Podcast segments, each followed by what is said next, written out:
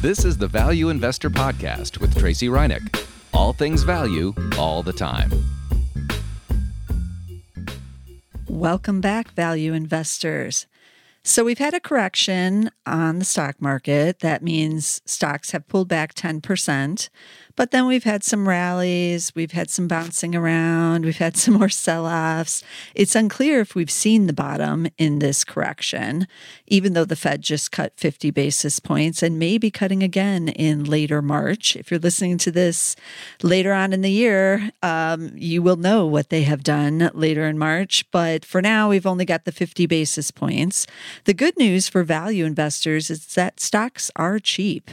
The bad news is that Wall Street, of course, they still hate us. They still hate the value stocks. A lot of the rebound that's going on is going on in the bigger cap growth names. What was hot before is, of course, going to be hot again.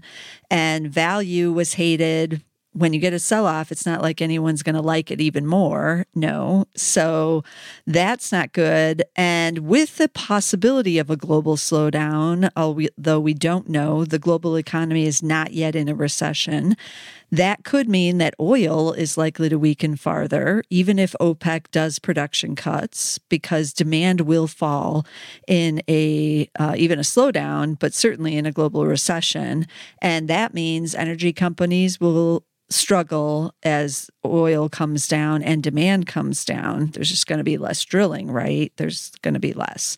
And then airlines are already taking a big hit right now because everybody's suddenly putting the kibosh on travel. And even though they're cheap, earnings could slide or likely will slide. We haven't seen that many changes from the analysts in the estimates yet, but that is going to be coming down the pike. And I think some of the reasons we haven't seen a lot of uh, earnings estimate revisions lower is because a lot of the companies are kind of just warning in the abstract sense. You know, we keep hearing, oh, this uh, the coronavirus is going to materially impact our quarter. Well, what does that mean? no one knows. Uh, the companies themselves don't know, and the analysts certainly aren't going to try to figure it out and pin it down. So everybody's just kind of frozen where they are, knowing they're going to be cutting. But until the companies themselves come out with earnings and tell us or issue some kind of warning, then then we may know. But even then, the companies are going on a day to day basis, basically. I did listen in on the booking.com's conference call, and they basically said it was a fluid situation. And they were crunching the numbers on the day of the earnings call, even to give any kind of guidance for the rest of the quarter, which was only another four weeks. They only said they knew, had any kind of insight possibly going through the end of March. And even that insight was basically no insight, is what they said. They tried to put into their guidance range um, possible scenarios that they've seen in the past and things that could happen if there's, you know, further outbreaks in certain cities and how that might influence demand but um, they even admitted that they were probably going to be wrong. So, really, it is a day to day. And until we start seeing actual earnings reports from this quarter, which aren't going to be happening for a little while still, then nobody has any idea. So the analysts are just on the sidelines as well. Everybody believes earnings for this quarter, obviously, are going to drop but how much nobody knows and what does second quarter look like it's that's still up in the air as well. So uh, turning back to other cheap areas banks are cheap. They've been cheap for a while. I like the banks of all types the community banks the regionals the big caps. But now that the fed is cutting again and some believe they're going to cut again after this 50 basis point then that really goes to the bank earnings. Those estimates are going to be cut, and those shares have taken a hit on the Fed move. So, a little bit difficult for them to try to grow their business here with what's happening with the Fed. If we have a recession, which is a big if, but even in a slowdown, the consumer stocks could get hit as well uh, consumers could pull back on their purchases. We haven't seen much of that yet. Consumers been real confident because the job market's been good, um, but we don't know. We don't know uh, what may develop. And so I re- recall after the 9 11 shock to the economy, the consumers were a little bit in shock themselves and basically retreated from buying um, a lot of things for at least a couple months after that event. And so this could be similar. We don't know. We're going to have to wait to see. So a lot of we don't knows. So what's an investor to do? Well, we could try to find some value stocks and some classic values. These would be the dirt cheap ones because Remember, we've searched for classic values many times over the years, and it is the most complete of the screens I can do.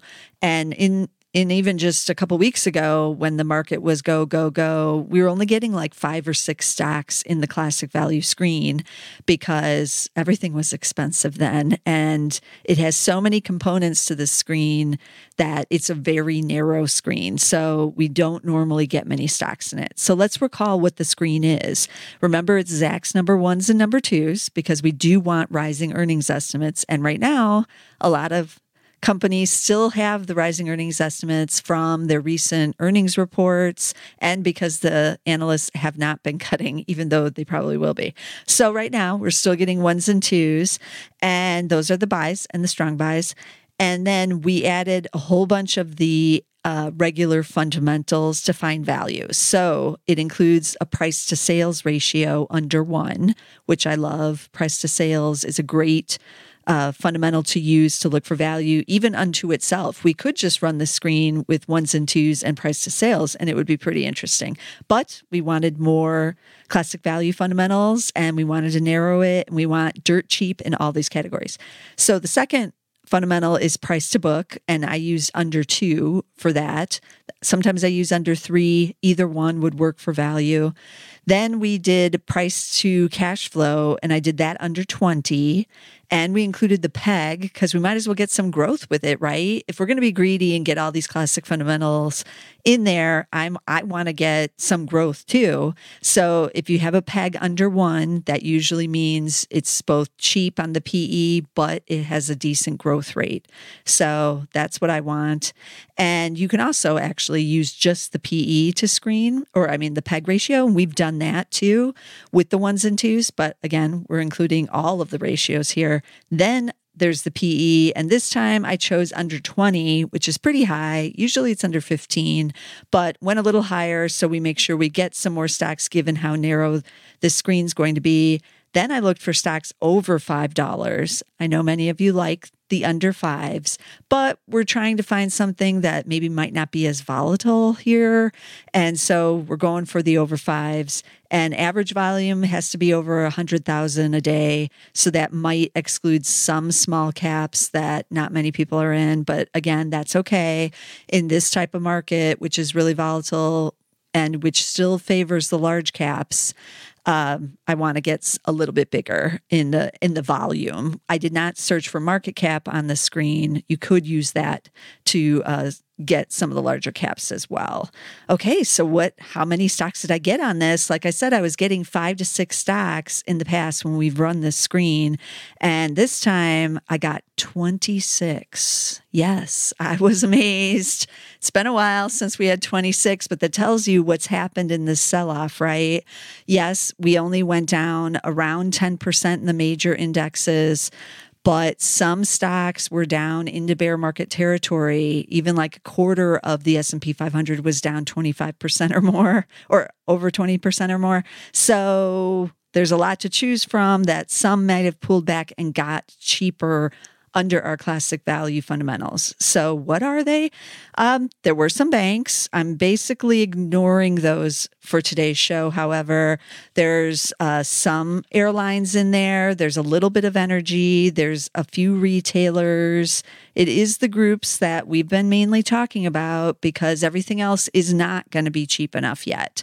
A 10% pullback in the FANGs is not enough to get us a classic value stack. Um, I know y'all want it to be, but it takes a bigger pullback than 10% to get those guys into the real cheap range.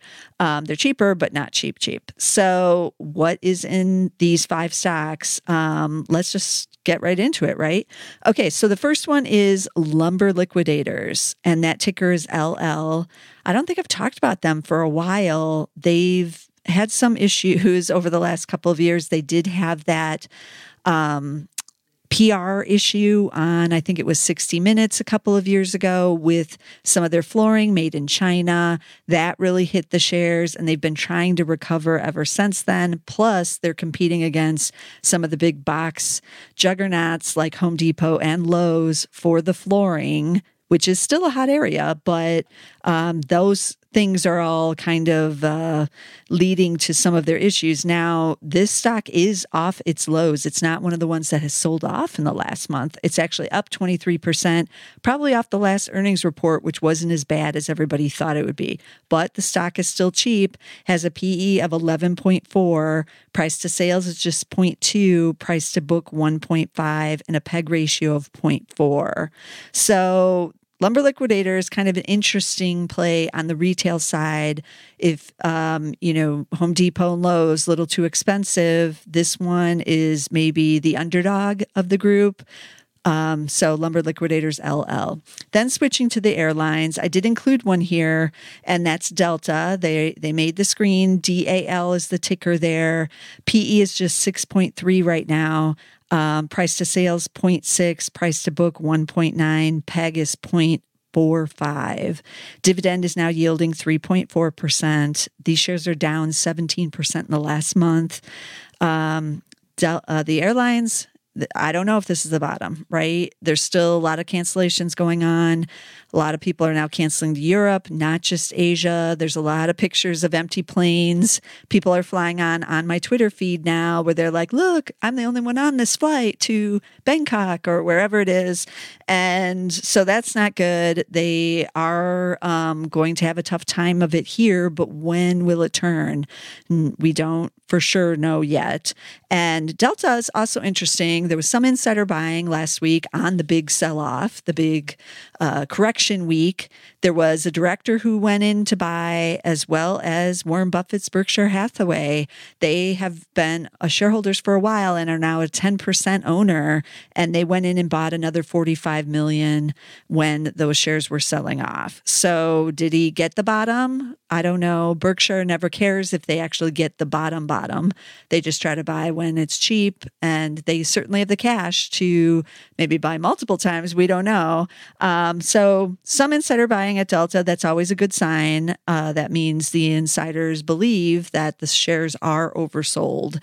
And again, they have a P of just six point three. Another airline on the on the list is JetBlue. JBLU is the ticker there if you want to check that one out. All the airlines are cheap right now.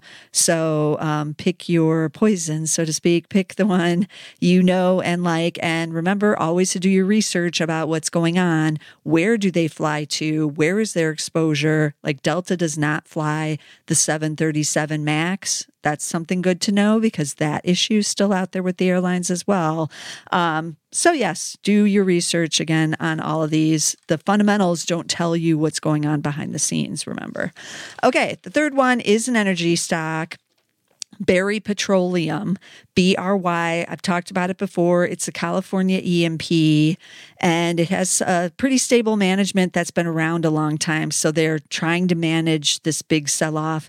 Shares are down 11.8% in the last month. They are one of the ones that pays a big dividend, yielding 7.6% right now. That's bigger than I can recall because these shares are really cheap.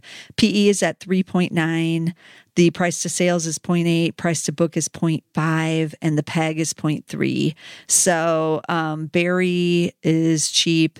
There have been some issues about uh, shale drilling in California that's been on the budget or on the uh, uh, on the ballot box a couple times, and so that's something to watch with this company. I think they've released some press releases about it. So do your homework on any energy company right now. Definitely check the book. Make sure they are stable financially because we don't know where crude is going here. And so you want someone who has strong financials. So keep that in mind. Okay, our fourth company is another retailer. I haven't talked about them in a while G3 Apparel Group, ticker GIII. And they don't get a lot of play, even though they have some of the biggest brands in um, apparel, including they do some stuff for Tommy Hilfiger, which is owned by PVH, but they license out to G3 because they're great at doing um, apparel. Basically, they know what they're doing. They also have um, some Calvin Klein and a lot of other brands you know that are carried at, say, Macy's.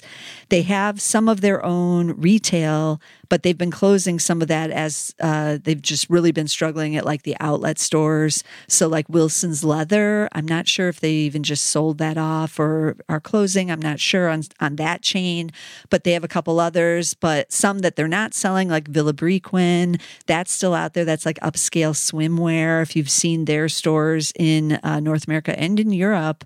So G3 Apparel is everywhere, but they do have big China exposure, even through manufacturing.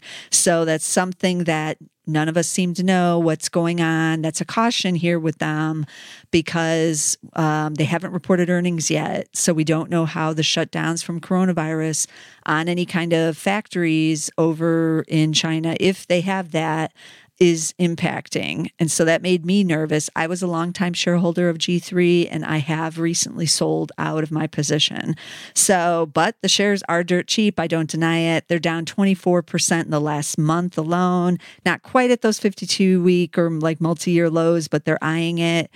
Price to sales is just 0.3. Their PE is at 6.8 now. Price to book is 0.8. PEG is 0.6. Great management who's been around for a long time. They got great designers on their staff who know what the trends are. Um, so I trust in their management, but sometimes trends go against you or you know what's happening out there. The coronavirus obviously no one could predict that.